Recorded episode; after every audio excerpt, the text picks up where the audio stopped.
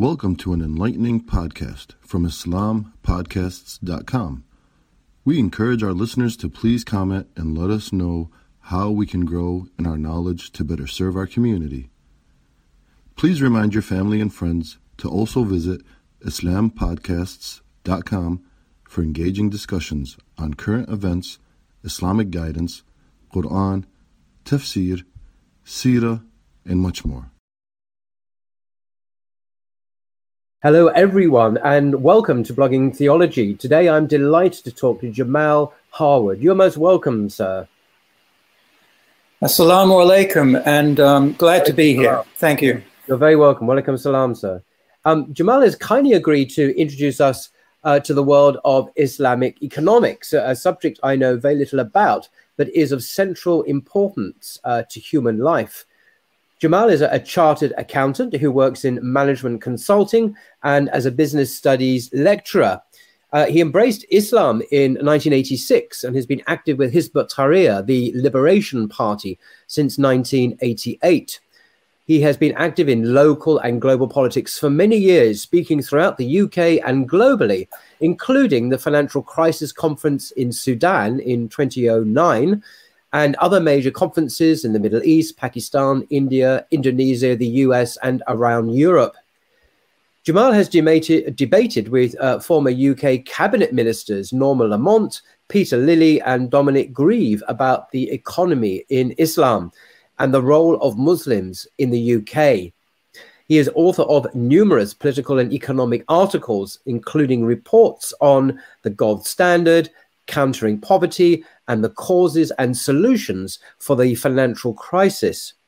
Jamal blogs regularly at Economy Dissected on Facebook, and I'll link to it in the description below. So over to you, uh, Jamal. Okay, thank you, uh, Paul. And um, I have a presentation which I'll go through, and then um, if you have any particular questions, you know, please feel free to, to just jump in. Really, um, just starting off. I mean, many people have a rather pessimistic view of where the Muslim Ummah is at the moment. Mm. But when we actually think about it, you know, we are a, a phenomenal um, nation. You know, we have an incredible history, and you know, the fact that we are divided, that we are effectively like a cash cow for the major superpower or superpowers of the world today, you know, it can all be changed and can actually be changed relatively quickly because we have the powerful foundation of the Islamic Aqidah running through our veins. And it's really incumbent upon us to bring this forward and to again reestablish and reunify the Muslim world. And if we do that, you know, we're then in a good position um, to, to actually reestablish justice in the world. Now, again, apologies, the, the text of the Arabic is not um, showing up here. But again, th- throughout this presentation, I want to talk about a core creedal point, right. which is that Allah the Supreme has created this life, this world, and all within it. And He, subhanahu wa ta'ala, has designed within the majesty of this world, its oceans, its resources, its abundant blessings, you know, a key relationship which mankind must follow, mm. which is, of course, to follow the injunctions of Islam, its guidance, rules, and prohibitions. So, with that in mind, let's get started. I've got seven key principles I'd like to touch on today. And inshallah, we want to talk about Islam as a comprehensive and very distinctive way of life. It has very clear rules, laws, unlike socialism, and it has a true market, a fair market based on sound, unchanging rule of law that is not open to exploitation and corruption like we see in capitalism. So the more you study Islam, the more amazement it generates, whether from rules of ownership, which are just a vague fog in capitalism dominated by the wealthiest, right down to laws of international finance, corporate structure, and money markets. So let's look at the first section, which is on alleviating poverty. Um, before I talk about this hadith, I want to start with an example story of Abu Bakr as-Siddiq, the first Khalif in Islam.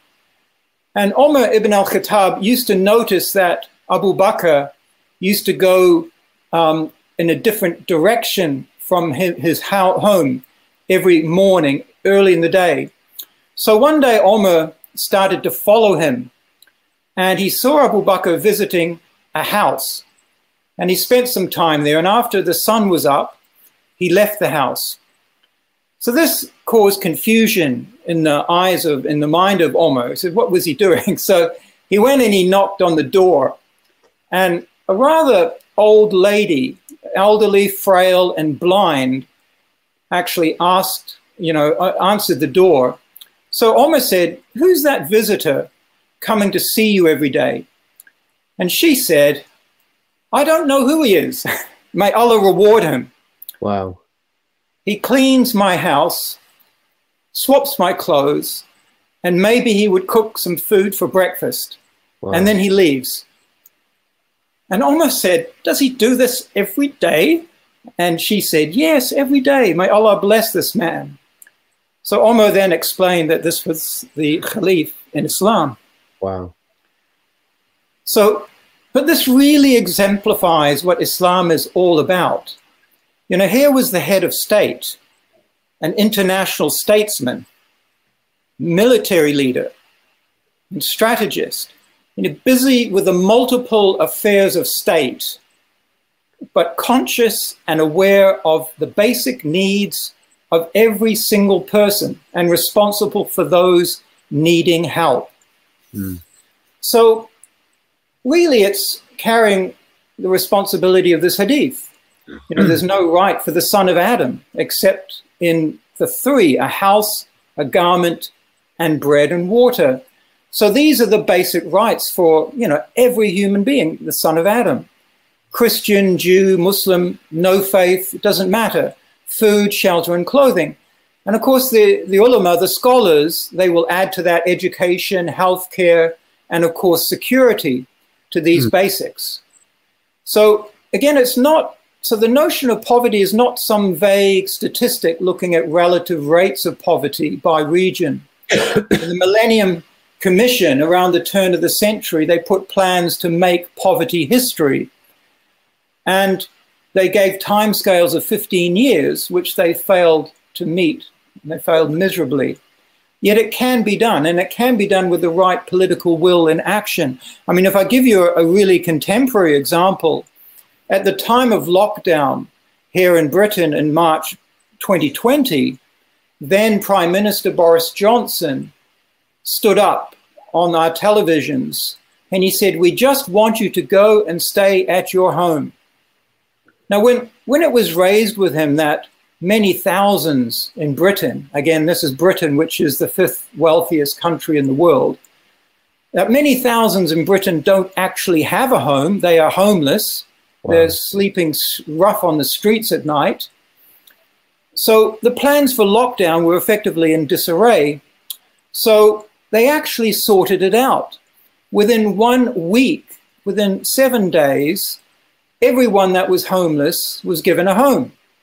So, hotels, hostels, other places, and the basics of food and clothing and so on.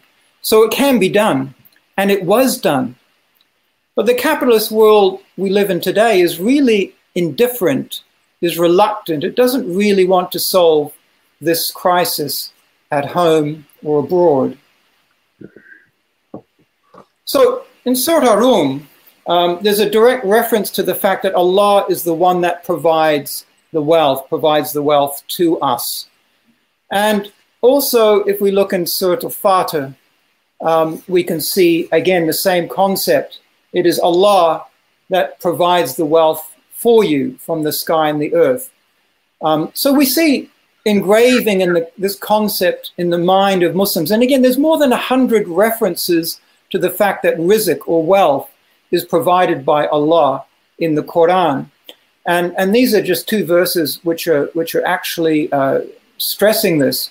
Hmm. So we're developing a sense of humility in society, Islamic society, amongst particularly those who become rich and wealthy. You know, always putting in perspective that the wealth has been granted to, to them, to us, by Allah, and it removes this sort of sense of arrogance or self centered feelings. I mean, the other thing is it, it builds a generosity within the society, mm-hmm. which is essential for dealing with the poor. Um, and, and lastly, Muslims are required to spend voluntarily beyond what's required of them in terms of according to the laws of the state. So this is important, building humility and putting it into perspective. That's if I may just say that that's such a, yeah. an important point I think you've made there in terms of our, our, awareness of wealth. That the wealth, as you say, as the Quran says, as God says, is a is a gift from God. It's not some kind of our absolute right that we have uniquely, autonomously uh, created from nothing. Uh, and and and you, the approach that you, are uh, explaining uh, engenders a sense of responsibility, custodianship, the, um, and sense of humility, uh, and and um, and charity and care for others. It's a very different mentality than the uh, the purely capitalist ethos, which is about acquisition and and alleged ownership, but it's a gift, as you, as you say. And uh, I think that's, that's a very uh, sobering uh, thing to say.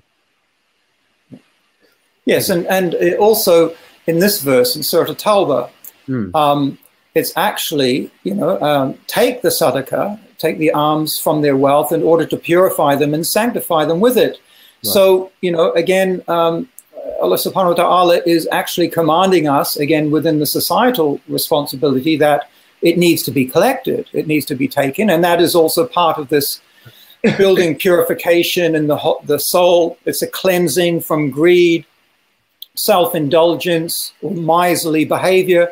You know, these are all things which uh, the Quran is actually, um, you know, trying to keep us away from. So, mm. so we see a development within the society of, of a sort of a moral type basis um, and without that system, this economic system, whichever system you have, is not going to function. It's not going to work if, if the people, you know, don't have this this humility, you know, this this uh, um, you know absence of greed and miserliness. You know, the, these are really uh, you know conditions which, which we need to move away from. And again, if we look at capitalism, the dominant thought today, we can see that this lack of a moral system you know, is heading us towards a collapse. You know, it really is, is very sad. Um, again, uh, look at Surat al-Fajr. Again, similar concept. You know, the Quran was exposing the anti-moral values which characterize the behavior of Meccan society. You know, again, very little difference from what we see today. Um, and a reference to the defects. You know, so no, you treat not the orphans with kindness and generosity, and you urge not one another on the feeding of the al-miskin, the poor, and you devour wealth all with greed, and you love wealth fervently. You know what? What a what an incredible summary of you know the ills of we see in society. You know the lack of concern for orphans and the poor, and and again the focus on wealth and greed, and and the accumulation of this. So again, we want to build a society um, where greed will not be the basis, and the orphans and the poor and others will not be ignored, and wealth is not really just to be accumulated for the sake of accumulation. So I think this uh, uh point on uh, the Islamic view on poverty, I think is really best summarized by this statement, which is actually attributed to the second and fourth Khalifas in Islam, which was if poverty were a man, I would kill it. Um, mm. so it shows the seriousness with which uh, the Islam takes this. Uh, and again, there's another really nice example of uh, Umar uh, bin al-Khattab walking the streets late at night. And there was an example, he could hear children crying loudly. Mm. And he was concerned as the head of state as to why. Um, so he found that the, the mother was trying to lull her children into um, sleep by pretending to cook food in an mm. empty pot. Um, so Omar was really shocked when he entered the house and actually asked this woman about what was going on. And he then said, You know, why haven't you sought assistance from the public treasury? And the woman, not knowing his identity, again, she said to him, she said, Who cares for the poor people? Um, himself, he took grain, he carried a sack on his back to her and started to cook for the children. So she said, in response to this, she said, Gee, I wish you, you were the caliph, you know, that at this time. So again, it was examples where the responsibility is highlighted. And Omar not only helping this woman, of course, you know, he would provide a, a poor stipend from the public treasury to anyone that was poor, regardless of their belief, um, uh, throughout his period. Um, so this is really, um, again, uh, if I just go to the next slide, uh, again, the Prophet sallallahu alaihi wasallam, he, you know, he really emphasized this point in, in so many places. Here are two hadith um, where he rejected even the slightest possibility, you know, even in fact of going to the extent of disowning a community which would allow any of its members to sleep hungry. Um, or uh, Tabarani narrated again a connection with the belief itself, you know, that, you know, if, if you were in bed and your neighbor was hungry is not a true believer, you know, so these are very strong uh, rejection of the concept of, of, any poverty. So connecting it to one's faith and belief. Uh, so it's not just an administrative rule asking to provide the food in the neighborhood, you know, say that if you were not of concern for this, you know, question one's belief. Um, and again, you know, just to compare, uh, in our society, in the last winter, which we're just coming out of, we had the specter of people trying to decide to whether to heat or to eat, and many struggled for either of those. So poverty became a statistic. They said that they want to lower it uh, as if it can never be defeated. Well, Islam says that's clearly not the case, and indeed wasn't the case over many hundreds of years. I'm now just moving to the second section, which is um, distinct types of ownership in Islam public property, private property, and state property. Again, unlike socialists that tried and failed to force forms of equality between people, including forced forms of state ownership, um, and and unlike capitalists, which have some vague notions of freedom of ownership, which is, actually leads us towards really monopoly of wealth by oligarchs and so-called elites, um, Islam actually set this out really clearly and nicely for us. Um, this hadith says, you know, the people have partnership in their ownership of forest, water, and fire. Um, is narrated by Ahmed and Abu Dawud. Um, the, the, the, the herbage the forests and herbage um, is it refers public areas like parks, grazing, key grazing areas of the state, um, uh, waterways, lakes, and, and so on. Uh, and the fire, um, interestingly, includes oil, gas, electricity. You know, this is a very key element of the public property or the public ownership. So, um, you know, I was just reading in The Guardian a few days ago that, that the oil and gas, which of course has been privatized, has been handed over to um, companies um, that in the last um, 50 years, it's been delivering about, you know, two and a half billion pounds of profits to the gas industry, the oil and gas industry. So the petro states and the fossil fuel industry um, is at 52 trillion dollars worth of um, wealth going to them in these last 50 years. So, and, and again, the professor Aviel Verbruggen, uh, who is the author of this article, he said it's enabled the, them to buy every politician and every system uh, just through the, the, the transfer of this public property into the hands of companies. So it's really uh, an appalling situation that we have. Um, and again, I was just looking uh, today or, or yesterday, you know, this is a, a chart. Um, it actually shows over the last 10 years the price of gas you know, hmm. in British pounds. And of course, we've seen this big spike up in terms of, you know, what happened with the COVID yeah. and then what happened with the Ukraine war and so on. But but it was a spike. It's a spike up, and um, Ofgem, Ofgem, which is supposed to be the regulator, actually announced this morning. They said that um, that we can look forward to gas prices coming down a whopping 17%, you know, uh, in the summer. You know, so the unit right, right. So, so what's actually happened is in the last 10 years, these private companies, with the agreement of their regulators, have actually bumped up the price of gas to the public by six times. And also, they put up the price of standing charges, the per daily charge for having electricity and gas, by three times. So, when the price comes down, you know, they, they're hardly giving us any benefit from the reduction of that. Yet we're sitting there, you know, with, with uh, the average house now, 2,500 pounds. Jamal, can uh, I? Yeah, yeah.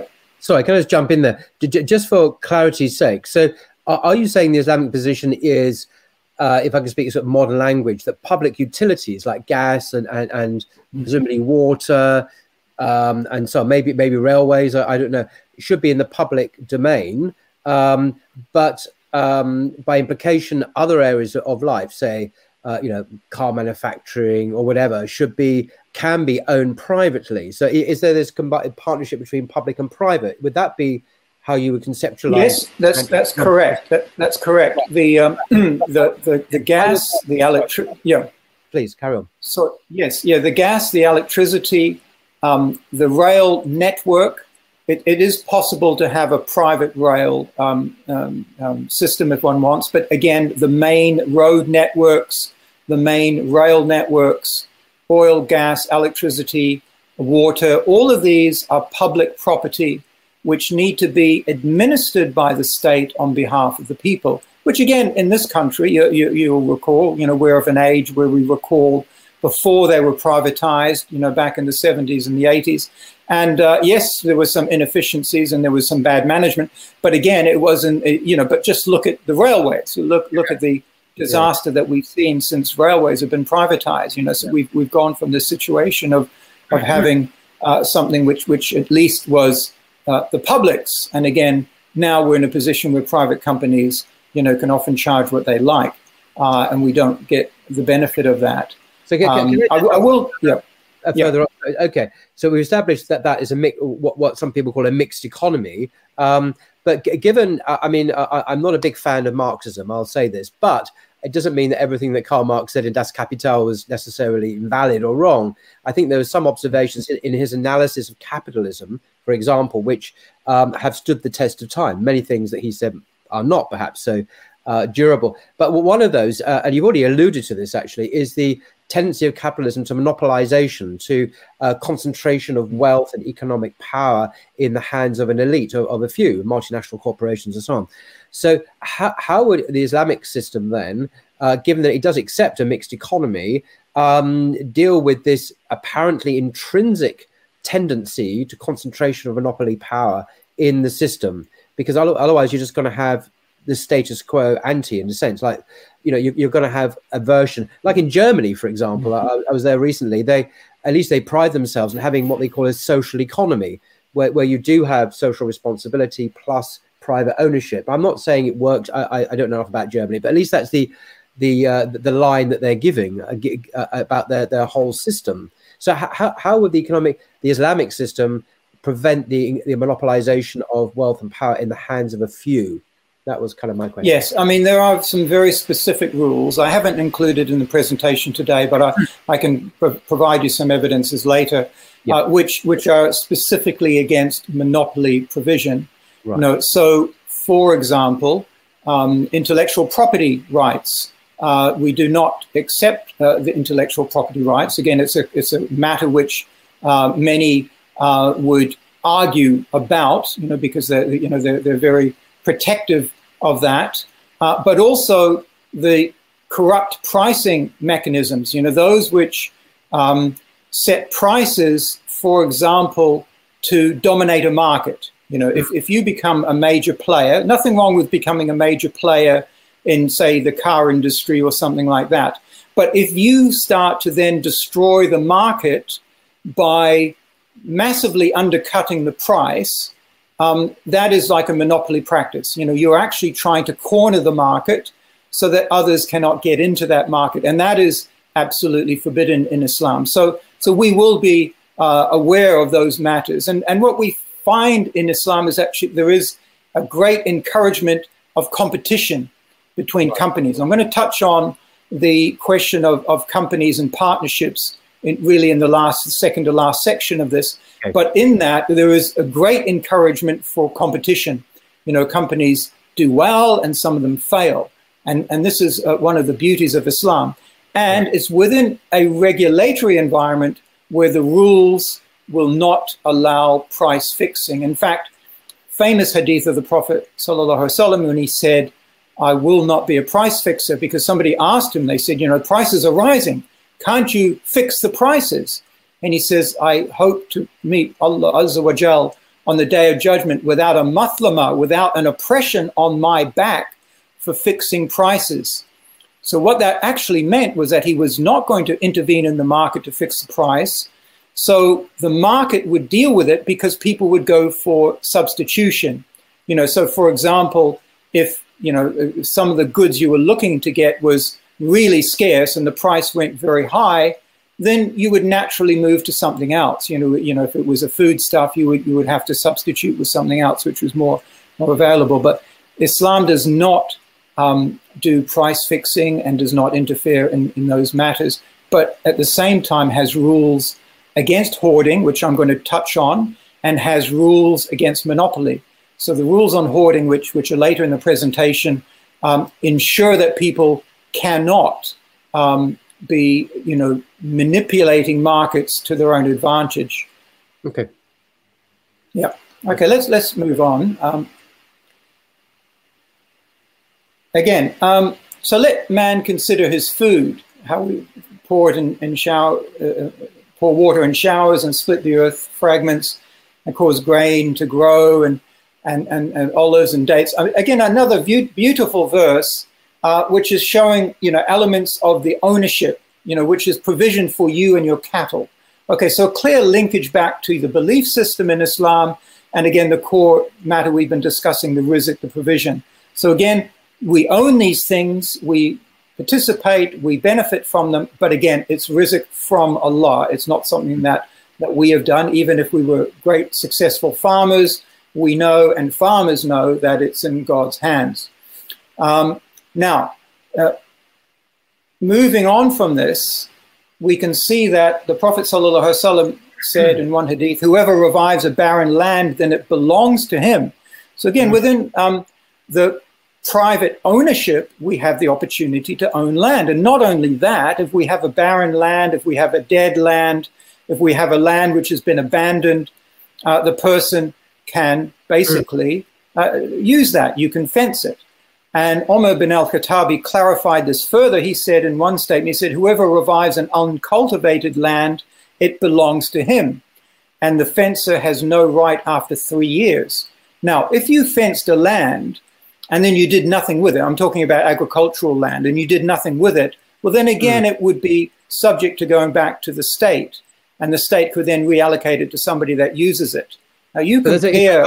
Uh, on that very hadith, I, have just finished reading uh, a book by uh, John Locke, the British political philosopher of the 17th century, uh, as his second treatise of government. And he says exactly this interestingly, this is in the 17th century, uh, nearly a thousand years after the Prophet, upon whom be peace um, basically it's, uh, it's unenclosed land, and that if you if you cultivate it, then you, you, it becomes your property um, by virtue that you are tilling it and creating wealth from it and so on. He's very specific about that. Um, but if you don't and it goes to wastage, then it's no longer your property. So in other words, you can't just sit on property and not use it, or like sitting on a an empty house um, that's not used when there are there are uh, there are homeless people. He's very much a and it was quite a moral vision of of property. And it's interesting to see that it was anticipated here by the Prophet literally a thousand years beforehand. So, absolutely fascinating. Yes, it was, it was absolutely, and uh, as we see in so many things, um, you know, later thinkers and intellectuals and writers, you know, have mm. borrowed Islamic concepts uh, knowingly or unknowingly, or what their sources are. You know, is obviously a matter for debate. Um, but again, you know, we see the concept there that the land is to be utilized. And, and this is why in Islamic society we have an incredible dynamic of small land holdings. And um, this, um, you know, we'll talk about taxation, but this also encourages, you know, uh, a, a, generation of, of a, a, land tax, which, which is, you know, maybe one of the biggest sources of revenue of the state. Um, so again, everyone has the right to land ownership, but there's the responsibility of the three years. Yeah. Uh, now, there's another really nice example I was going to touch on. Um, sorry if the text is a little bit small on this, but in, in essence, Bilal bin al-Harith al-Muzni came to the Prophet ﷺ and he asked for land. So this was effectively a state land and asked to be allocated to him. Uh, and, and the Prophet ﷺ did allocate it to him. Now, when Omar was Khalif, he noticed, or it was raised with him, he said that um, the Prophet, peace be upon him, allocated you a really long and broad piece of land.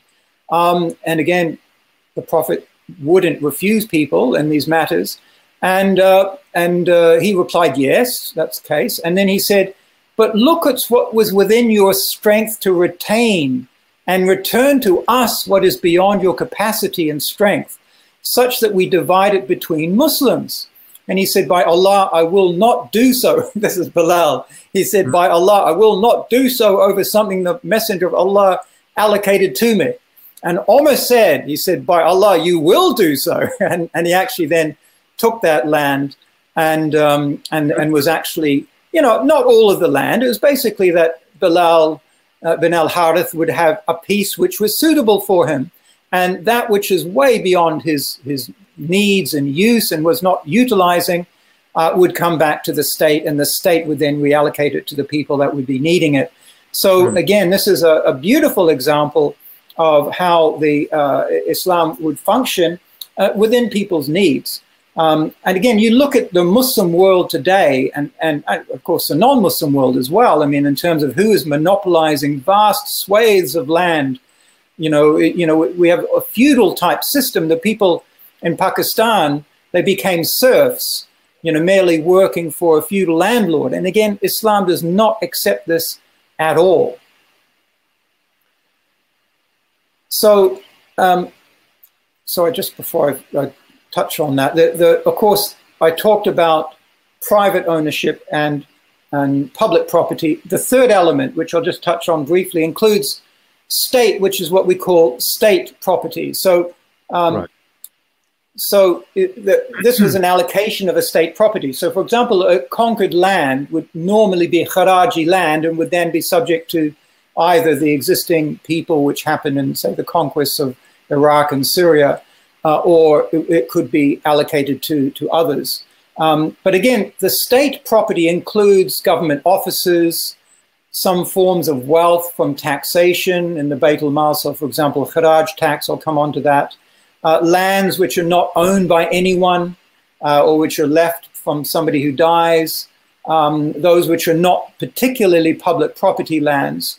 Um, so they can be individually owned, uh, but they are in the hands of the state. So the state will look after them and and uh, and will then allocate them to the people. I mean, when Islam returns, when the when the Islamic State returns, you know, we're going to have masses of palaces and all these sorts of things in which these uh, these princes and emirs and kings and whatever. Uh, you know, have been monopolized, and that's all state land, and it's available for, for the people. It's it's not mm-hmm. to be mm-hmm. monopolized in the hands of these uh, corrupt people.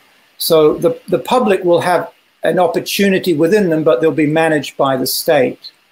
Right.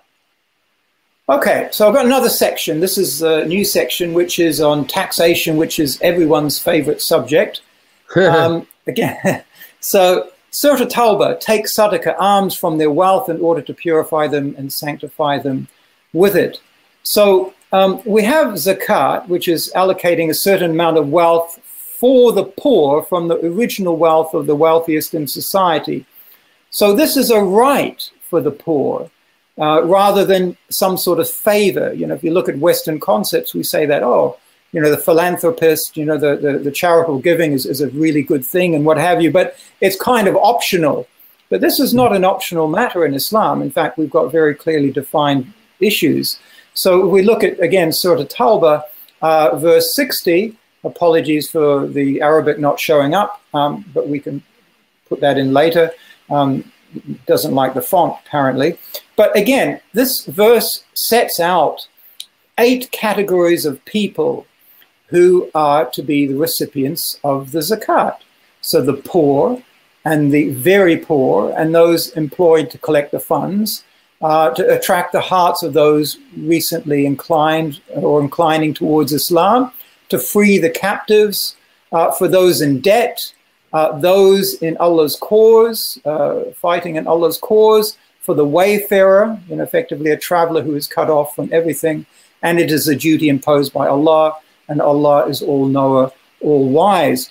This is a this is a pillar of Islam, as we know, and um, as also it's um, it, it's an obligation. It's it's two and a half percent of the wealth that somebody has over the course of a year above the nisab value.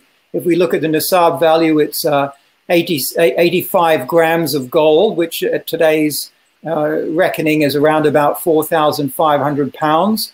So somebody that would have that uh, over the course of the year would be paying zakat of 2.5% on this. Um, so it, it would it would be a key element, and but it's going to these eight categories, and it's not going to anything else, uh, which is a very distinctive thing because in, in, normal Western taxation systems, it's kind of a free for all. They, they, they, collect money here, there, and everywhere, and uh, they use it on what they like, uh, mostly debt and paying interest on debt to bankers, as, as it turns out. The other thing is it, it's collected in a very proportionate way. So it's collected from those which can afford it. You know, those which don't have the nisab value, you know, they're not paying zakat.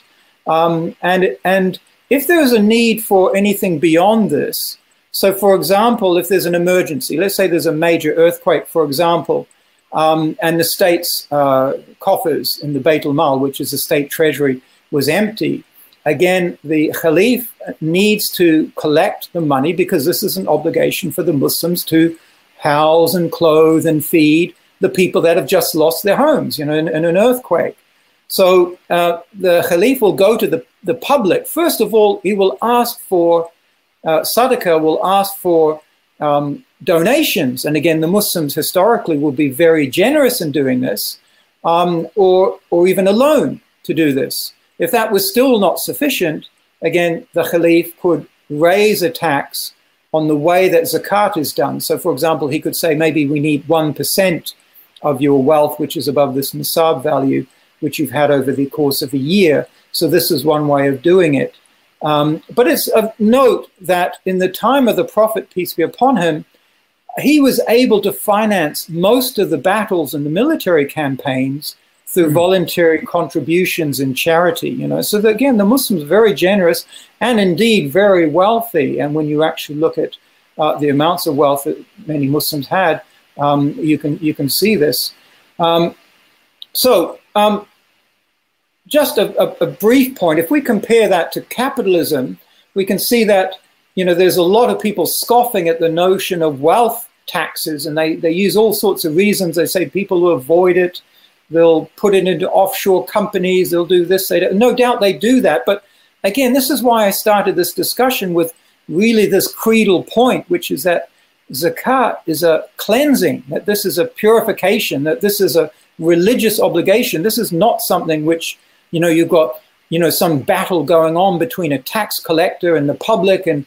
and politicians which are, you know, imposing all sorts of things. So, so we need to look at this creedal aspect you know, which is against this notion of, of, of greed is good, which unfortunately dominates today.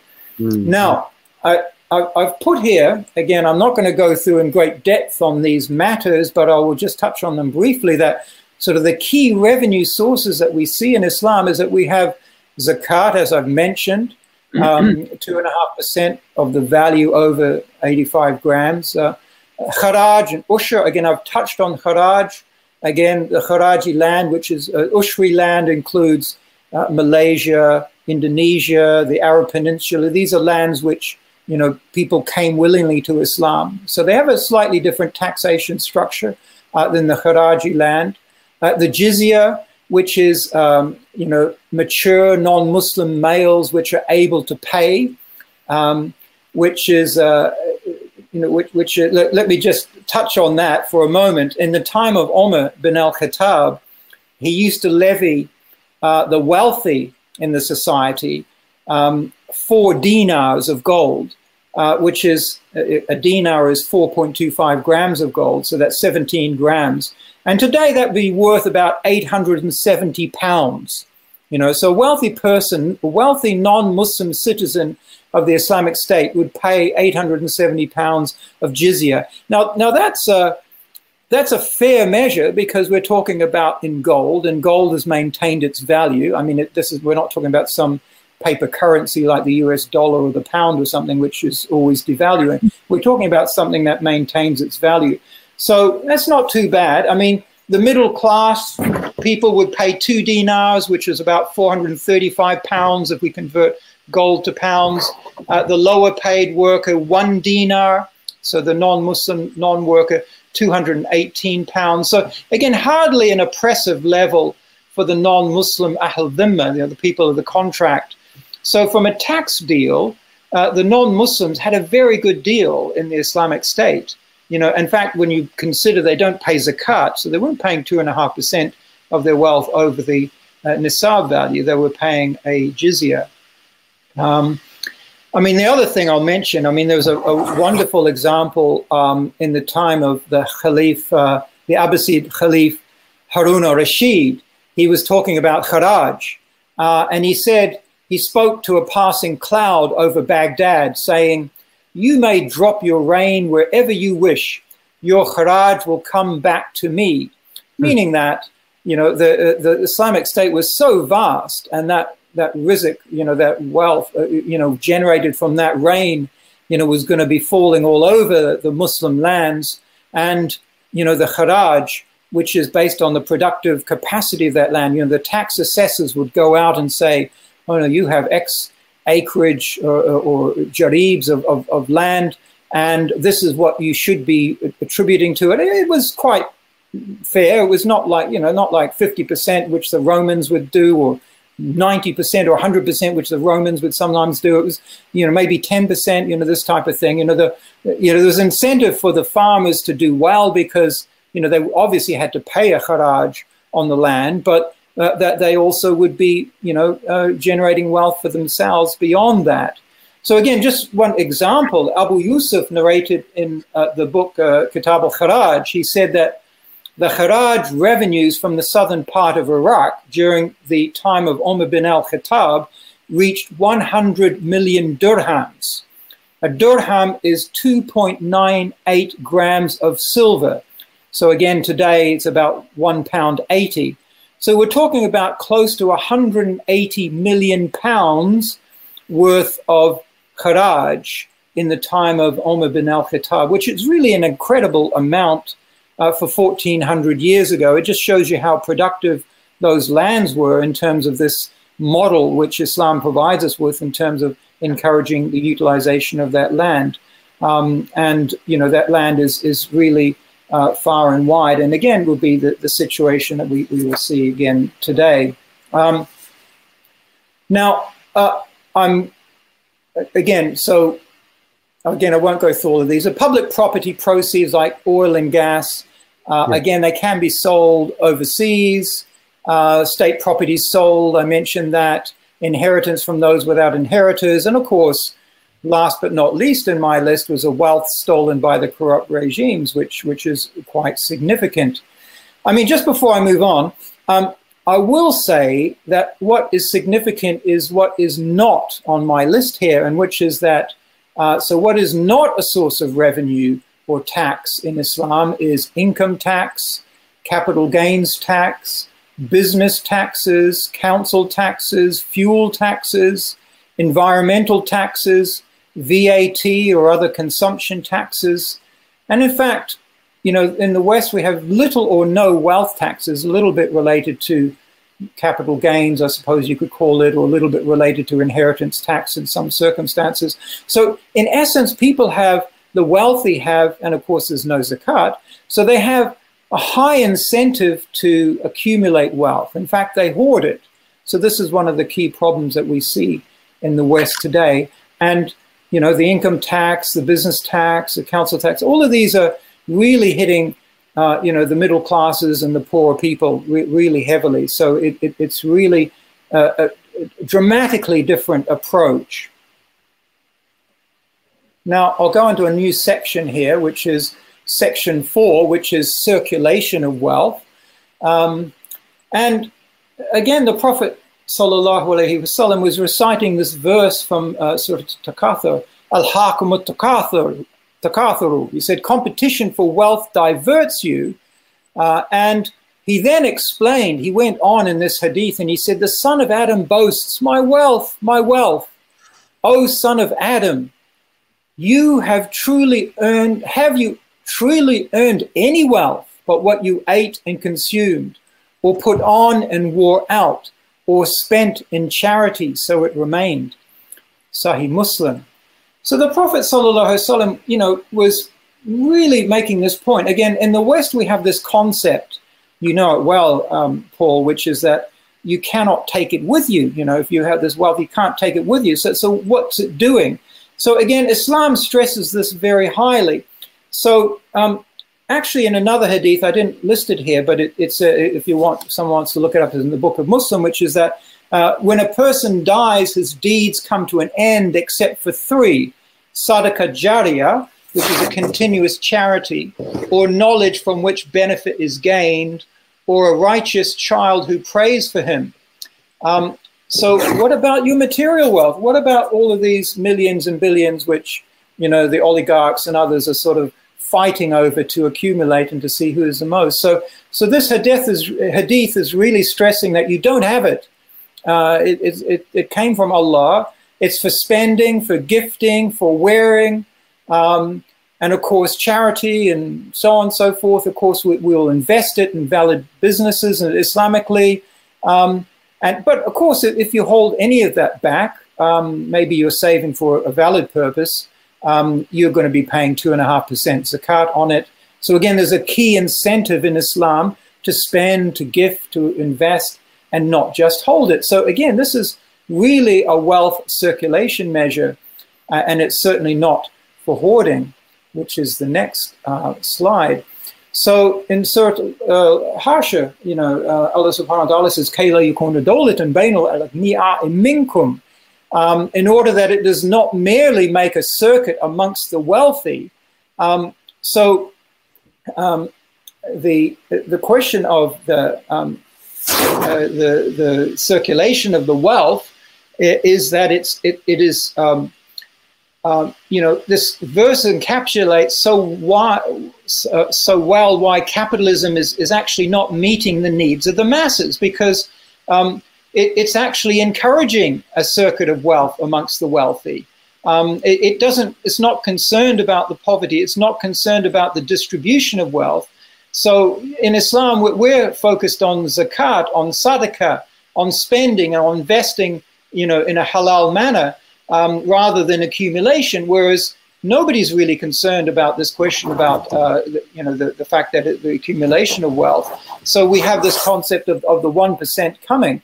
Um, so um, anyway, so th- there's just one other verse here, one other um, uh, hadith I wanted to touch on here, talking about hoarding, uh, which is that um, again if you see uh, in the verses, a painful torment to those who hoard gold and silver and do not spend it in Allah's cause. So again, Allah subhanahu wa ta'ala is, is again reminding us that the, um, the, the, question of the, the, the, hoarding of the wealth is absolutely forbidden. Um, so uh, the mechanism. Yeah. Sorry, just a comment on the extraordinary verse that, um, especially in medieval Europe, the, there was a great scandal uh, about the way monks, particularly, were, were hoarding wealth. Some of the monasteries in England, for example, and not just in England, but in France and other countries, were fabulously wealthy, uh, were, well known for their great opulence. And this caused great scandal. And it, it triggered uh, this the, the uh, the splitting apart of Christendom itself, with the, the, rise of the reformers, people like Martin Luther and so on. Uh, the it was the end of Christendom basically because of the scandal attached to this, and then this was centuries after these words were uh, revealed. But it was one of the causes of the anti-religious animus uh, that we've seen so much in Europe because of the the way uh, that monks, particularly, uh, and other religious institutions, um, scandalously uh, owned so much wealth and there was so much poverty around. Uh, so th- th- this is a very uh, relevant verse, particularly for Europe, funnily enough. Yeah, I mean, if we look at the, uh, you know, the Vatican, you know, we look at yeah, exactly. the Catholic Church, um, yeah. in, incredible holdings of wealth, and you know, so um, you know, said it, it, it's you know what is the wealth for? You know, you know why why is it uh, you know being held like this? This is really the, the question that we need to be asking in, in society. Um, so, uh, okay, um, a new section here, um, which is that. Let me just double check here. I think this is an yeah this idea of usury. Yep. Uh, yeah. Could, you, could you explain, or but perhaps you were going to actually, sorry, about what, what riba or usury actually means? Yeah. Yes. Um, so usury is is it's an unfair increase in uh, like a monetary asset. So typically people would look at it like a loan, and you see a loan, and there's a uh, a charge and, and, like an interest rate charged on that loan. Uh, but also, uh, so that's clearly forbidden in, in Islam um, you know, meaning that if somebody gives a loan, you know, you, you're entitled to have the loan repaid and repaid as quickly as possible, but it, it, it cannot be with interest. Um, and now I know in, in, in Christian and other uh, faiths, and, and also uh, uh if we go back in history, we can see that there's a debate about, oh, you know, usury, it, it, it's uh, over a certain value, you know, so they're trying to say, no, no, no, it, it's a small amount is okay. Uh, Islam forbids it completely. Um, and again, we, we, used to be forbidden uh, actually in Christianity in the early medieval yeah. period and Judaism. Um, yeah. the, the same view as we find in Islam was actually found in Judaism and uh, uh, Judaism and Christianity. But today, of course, it's very different. Christian churches have no problem with interest at all. That they've completely changed their teaching, or abandoned the teaching in their own scriptures. Yeah, no, no, that's right. Um, and um, I, I, think the, the, the key thing is is that um, I mean, I've got another couple of slides which, which also clarify this. But you know, we, we, we, looked at the ancient civilizations, Babylonian, Assyrian, you know, or or Athens, Sparta. You know, they they they used to. We had a concept like of debt slavery, in which the person's freedom, or indeed even his family's freedom, depended or hinged upon him repaying these loans at interest. So again, it was a very useful means for enslaving all sorts of people. Um, and again, we see similar forms of enslavement today. Uh, it's all very um, nicely presented, but it, it's it's still the same thing. Um, and there's a couple of other verses I'll just uh, put on this point. Um, again, Surah Rum I said, and that usurious money um, would be um, which you give to others in order that it may increase from others' wealth. So again, so this is this has no increase with Allah, meaning it Allah does not accept it at whatsoever.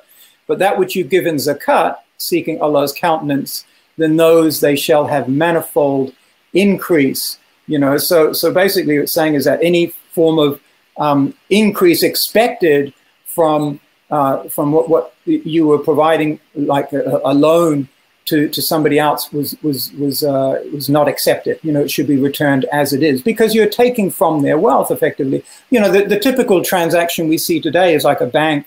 You know, somebody's got a business idea, so they get a loan. The bank is going to take uh, all sorts of commitments based on collateral. So if the loan is not repaid in a timely manner, they could take the collateral.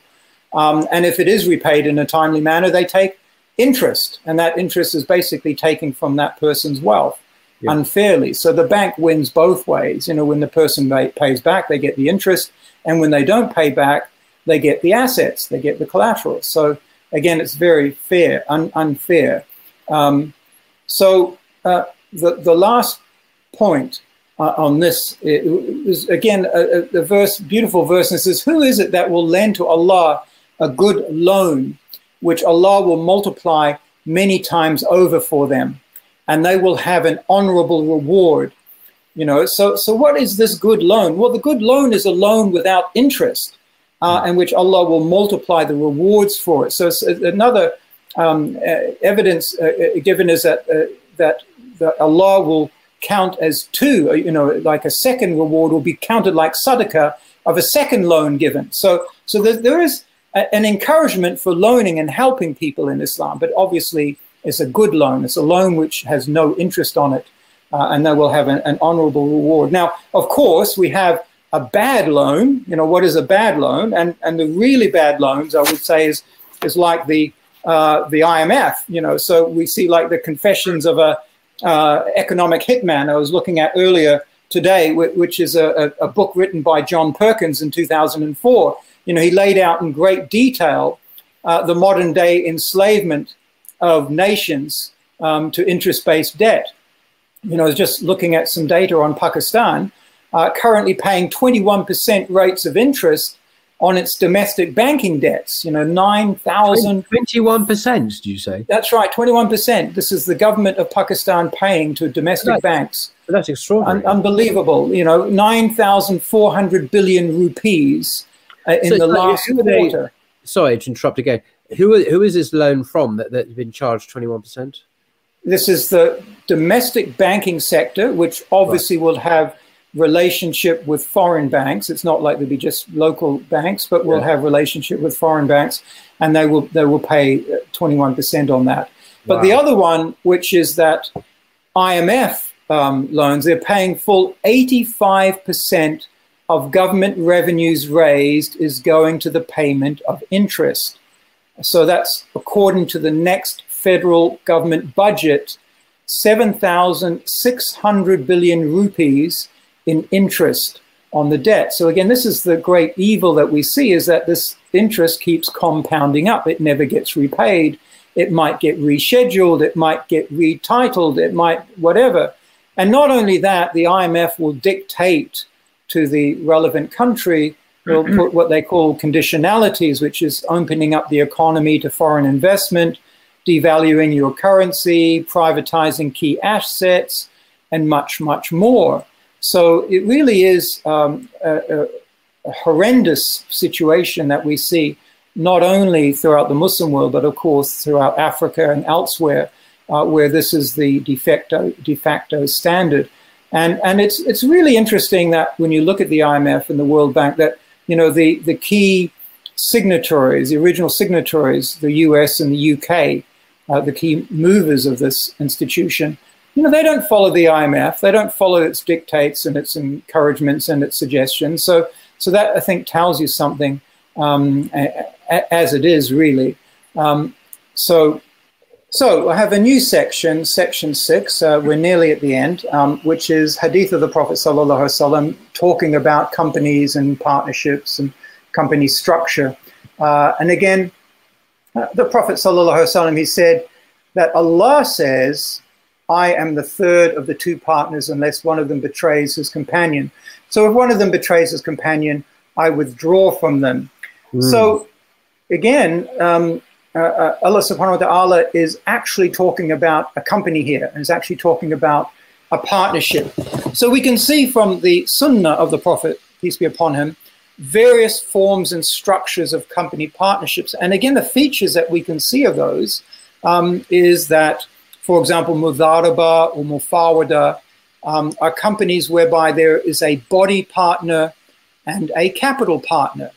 Um, so in a, in a arrangement, you have one person doing the work in the company and the and the other one putting up the capital. Um, so they will share the profits in accordance to the agreement that they have. It might be 50-50, it might be 80-20, it, it depends on, on the company. Um, and they will share any losses in accordance with the capital, which basically means the, the one who is the capital partner will take the loss in that type of arrangement. Um, other companies are, for example, Mufawada, uh, slight variation, could be multiple partners who are the working side or the body side, and multiple partners who are the capital side. And again, um, enables a sharing of the profits according to the agreement and will enable a sharing of profits and according to the capital put forward. Um, so, so these are the standard types of structures. But in comparison to the typical capitalist system that we have, we have um, um, limited companies, you know, where they're limiting the liability. Islam does not allow limited liability. You have to fulfill your obligations in Islam. Um, again, capitalist country companies, I think the French have a very quaint saying. They call them SA, Society Anonyme. You know, meaning that's it's an anonymous society. You know, who is this company? Who actually is the body? You know, who are you actually contracting with? You know, who are you dealing with? The same thing in the uh, limited companies, the same thing in the stock market companies, uh, which we see. You know, you have to go to a stock market register uh, of, of the shareholders, and surprise, surprise, most of them will be listed down as nominee companies, which means that, you know, Joe Smith and, and, and Jane Smith, um, when, when buying shares, will put it in a uh, a name of, of a, nominee company, so nobody really knows that they're own, owners in that company. So uh, and again, the idea of these companies is to keep this level of distance away from the actual people who are contracting with the company and the actual owners. So this is something Islam does not allow. You know, Islam says, no, no, no, we need to have body elements in the companies and the partners need to be known and the partners need to have an agreement between themselves. And indeed, the company needs to have a life term. It needs to, it might be for two years or five years or something. And then, of course, it could be re, re, um, uh, reformed uh, after that, reformulated. But this, the idea is, is that you know, it, it's very much above board. You know, if I go to a company and they provide a service and they don't provide the service, I want to know who I'm going to, you know, raise uh, the issue with. So we have this transparency in, in, in Islam. And um, we have the notion, which is very important, of a sharing of risks and rewards. So mm. people going into an Islamic company know that it can fail. You know, all companies can fail. So your capital is at risk.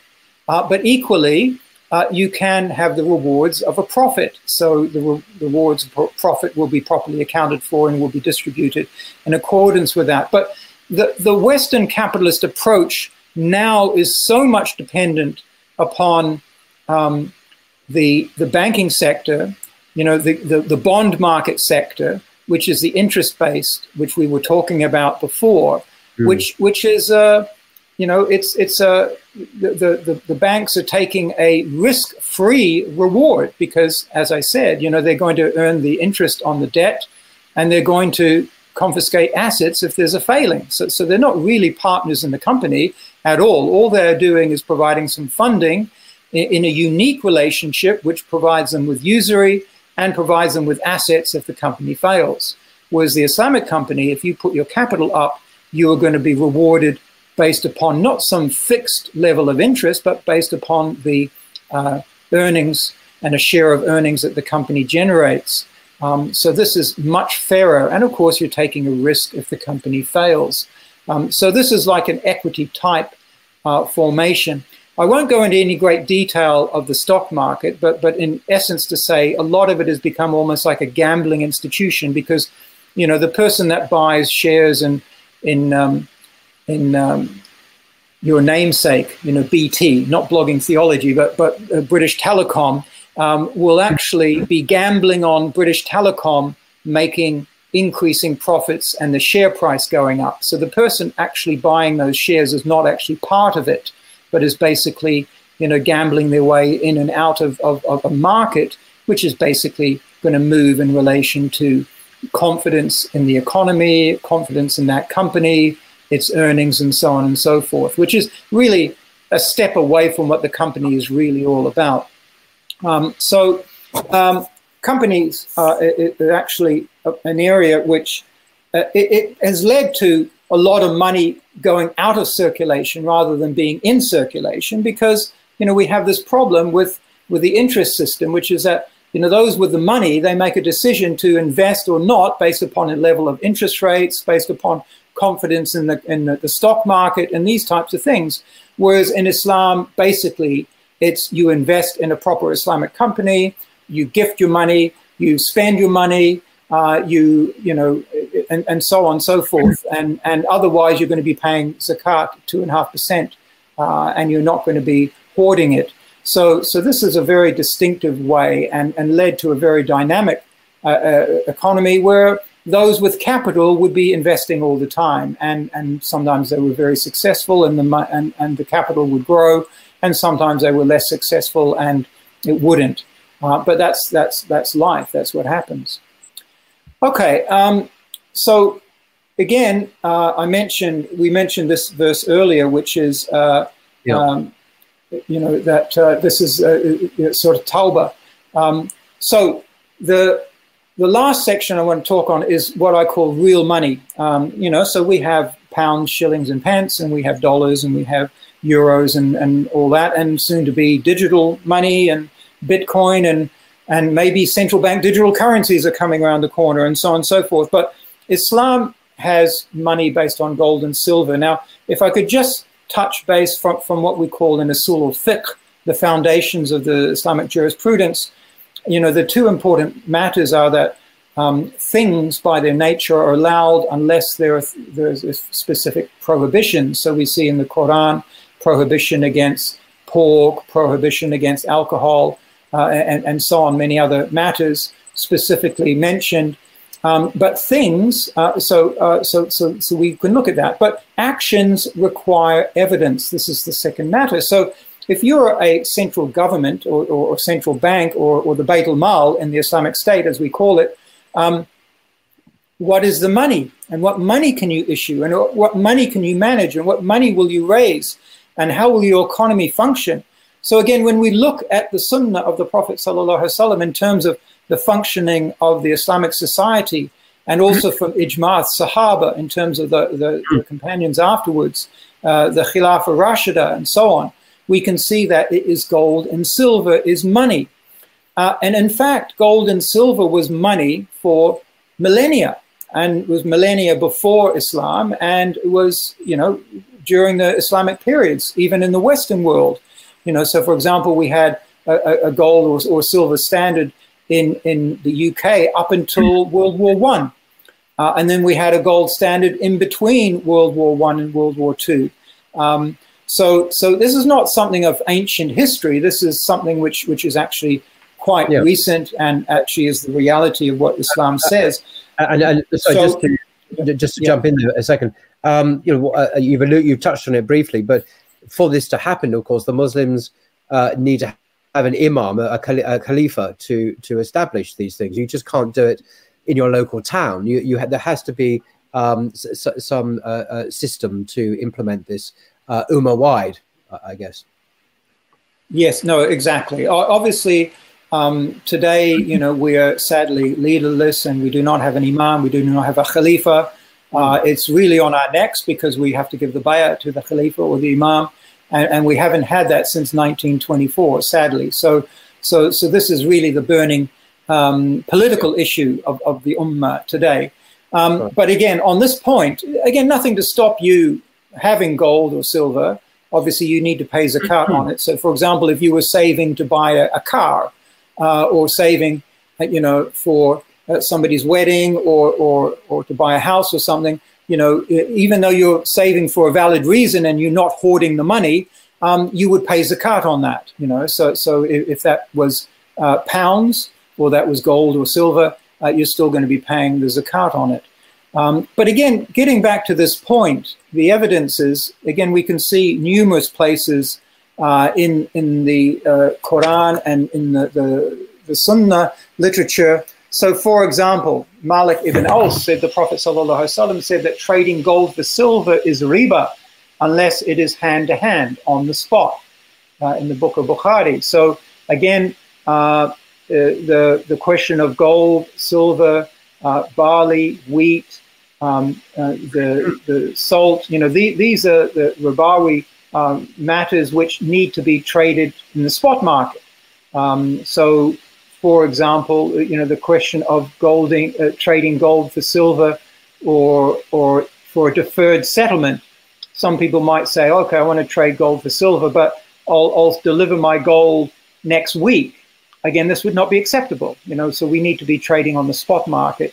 uh, in this on this on this matter. Uh, but again, I'm just using this as an example to say that these are some of the multiple evidences which are telling us that gold and silver is money in Islam, and indeed that is the basis upon which it will be when the next Khilafah Rashida is, is, is established. You know, so also, for example, we have the nisab value uh, denominated in amounts of, of gold. I mentioned it earlier 85 grams of gold is the nisab value over which somebody will pay zakat, uh, zakat on livestock. Uh, it's a level on, on which punishments are applied. You know, cut the hand of the thief, one quarter of a gold dinar and up. The blood money for the person unlawfully killed, uh, a thousand dinars. You know, you're talking serious amounts in some of these areas uh, all denominated according to the Quran and Sunnah uh, in, in gold and silver. So uh, this mm. is really the way forward. Um, and, and the last point I'll mention on that is, is basically, you know, we're, you know, we're here suffering about inflation at the moment. And, and one of the key elements of inflation is because of this uh, devaluing of paper currencies. It's so easy for the politicians of today to basically run large deficits because with those deficits, you know, they are effectively um, using the uh, opportunity to print money. You know, they don't have to have uh, gold or silver. Uh, you know, they, they, can. They don't have to balance the books. Uh, they don't have to actually raise uh, taxation to have a, have a balanced policy. Uh, they, they just go to the, the never never world and say, well, well, we'll borrow money. And indeed, today, you know, there are a lot of people saying, well, we've got a problem in Britain because the gilt market, the 10 year bond, is dropping heavily in price, which means that you know the world is looking at Britain and saying, well, we don't actually like your um, your economy. It's not doing so well. You're actually too heavily indebted, uh, and you should do something about that. So, so you know, th- these are telling us as well that the Islamic system really fights inflation. There can be inflation, there can be inflation in certain goods, as is naturally. There's a shortage in one good or a surplus in another. So the price of one would go down and, and the price of another would go up. That, that's natural. We saw that over hundreds of years. But the notion that everything declines always um, because of really a devaluing in the, in the value of the pound and the euro and the dollar um, really is obscene because you know we're, we're, we're, we're beholden to a paper-based money system. Um, and even when they bring digital currencies, and that will be even further away from the real world of, of gold and silver.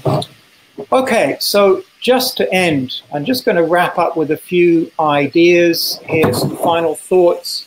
Um, you know, Islam is not just individual. Of course, we pay our zakat. You know, we know it's an obligation and that we'll be accounted on the day of judgment for paying our zakat. But Islam said collect the zakat as well. I, have talked about some of these evidences. So, so you know, it, it, it, that doesn't mean you know some local charity, you know, which which is going to you know take the zakat from you. This is something that actually needs to be functioning, you know, in, an organized manner, and it needs to be used for these categories of the zakat. You know, the eight categories.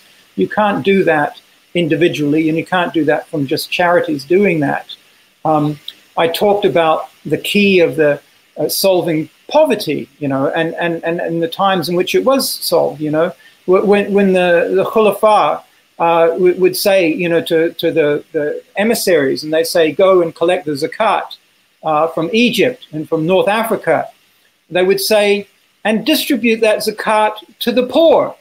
You know, they would often come back and say, well, I didn't distribute any zakat, sorry, because there were no poor. There were no poor people. And again, there are many examples of the years in which, when Islam was applied, that there were no poor people, because that's basically the natural mechanism of this distribution of the wealth which we saw. Uh, and again, the final step, of course, was the zakat. And, and if there were no poor people, miskeen and so on, it, it would go to the other categories. Um, Thirdly, you know, we, we really need strong leadership and strong sanctions, which Islam provided. Um, you know, for example, in the time of Umar bin al-Khattab, when he would send out his governors, and the governors would come back to Medina after the end of their term. You know, they, they might be there for a year or two years uh, as a leader of a particular region. He would quite famously go to their saddlebags and, and uh, basically confiscate anything that was in their saddlebags. They basically said, well, you know, what you, you were doing there uh, for, for the sake of Allah uh, and the messenger, you weren't there to, to, to feather your pocket. So if you actually, all of this money that somehow came to you, uh, I'm taking it and putting it in the Beit al-Mal. And actually there were some, several examples in which, which uh, he did this. So, so again, um, this is a sanction against corruption or any possible corruption. Of course, there are many, many truly um, uh, fine, upstanding, you know, Muslim leaders, and they just died penniless because they, you know, they weren't in the space of just feathering their own pockets and so on. And and and, and this is what uh, we, we want to look at. Um, you know, my fourth point there is again, you know, this current world order. You know, we I can bring all sorts of arguments as saying why we need to have a gold and silver standard. And I could, and in fact, I wrote a paper with with some friends few years ago about ten of the reasons why uh, you know, people put forward 10 reasons, 10 key reasons why gold and silver won't work. So we, we went and refuted those arguments and said, you know, but it's not going to get any traction, um, you know, in the universities and in, in the, the corridors of power because the politicians like the fact that they can have deficits. They like the fact that they can overspend. They like the fact that they can promise the earth, moon, sun, and stars to the electorate. And then, of course, just go out there and borrow more because repayment of those loans is going to be on somebody else's watch. Um, so so they, they don't like gold and silver as money. They hate it, in fact. And of course, they will never end usury because this is, you know, a large part of the institutions and the elites and the corporates and the banks and so on, uh, which are the main power brokers in this world. You know, this is their whole way that they work and do it. But when the Islamic Khilafah system is returning, and we have gold and silver as money and we have no usury, we have no interest, you know, the public will say, you know, how on earth could we have tolerated such a system in which, you know, we had paper money and we had interest and everyone was, you know, basically working for a bank, you know, uh, one way or another, you know, and, and, and, and the, the public will say, gee, we've been had, we've, we've been conned, and we've been conned for decades and decades. Now, the point I, I really wanted to make in this short presentation, you know, was number five here, which is, you know, the key to a vibrant economy, i.e., widespread is, is widespread circulation of wealth. You know, Islam doesn't say, oh no, you can't be, you know, uh, wealthy. You know, it's not some aestheticism. You know, you, you have to be in poverty all the time, and you, you know, a good person is a poor person. No, Islam doesn't say that. In fact, so, some of the Sahaba were, were very wealthy but they paid their zakat and they gave gifts and they gave sadaqah and they were in the first in line, you know, in terms of, you know, to, to fund campaigns of jihad and so on and so forth. So Islam doesn't deride them, but it provides this natural mechanism for investment and, and wealth oriented tax, you know, whether that's zakat or emergency type taxes, you know, to ensure that people are spending and, and giving in charity and investing uh, in, in, the best way.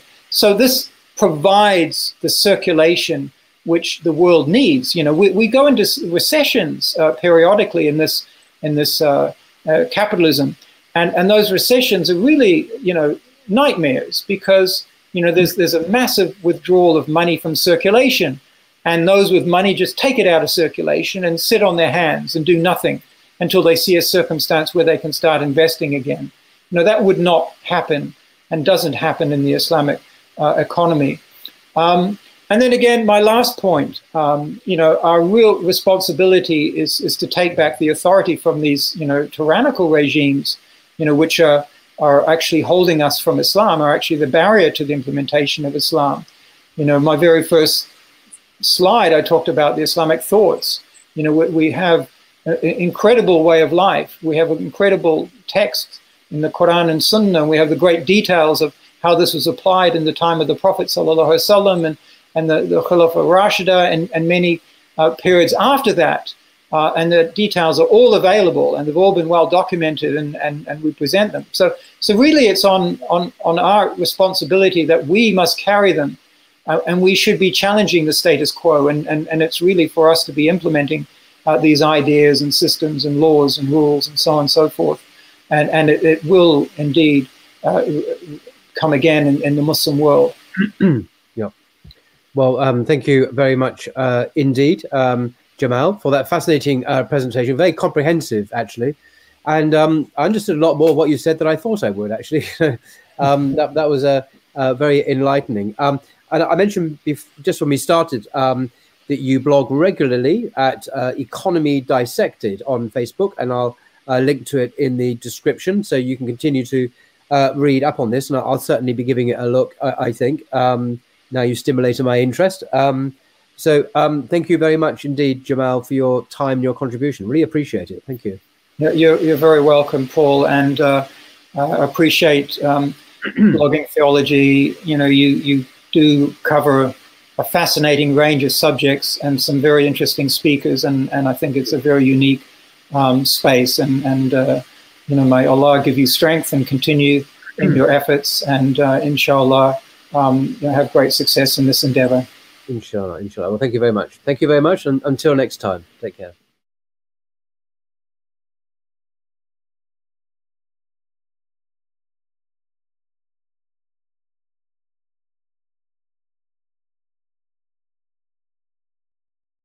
Thank you for listening to this podcast. Podcasts on current events, Islamic guidance, Quran tafsir, and Sirah are available at islampodcasts.com as well as on iTunes. Rate, review, and comment, and let us know how we can grow in our knowledge to better serve our community. Please subscribe, share, and tell a friend about islampodcasts.com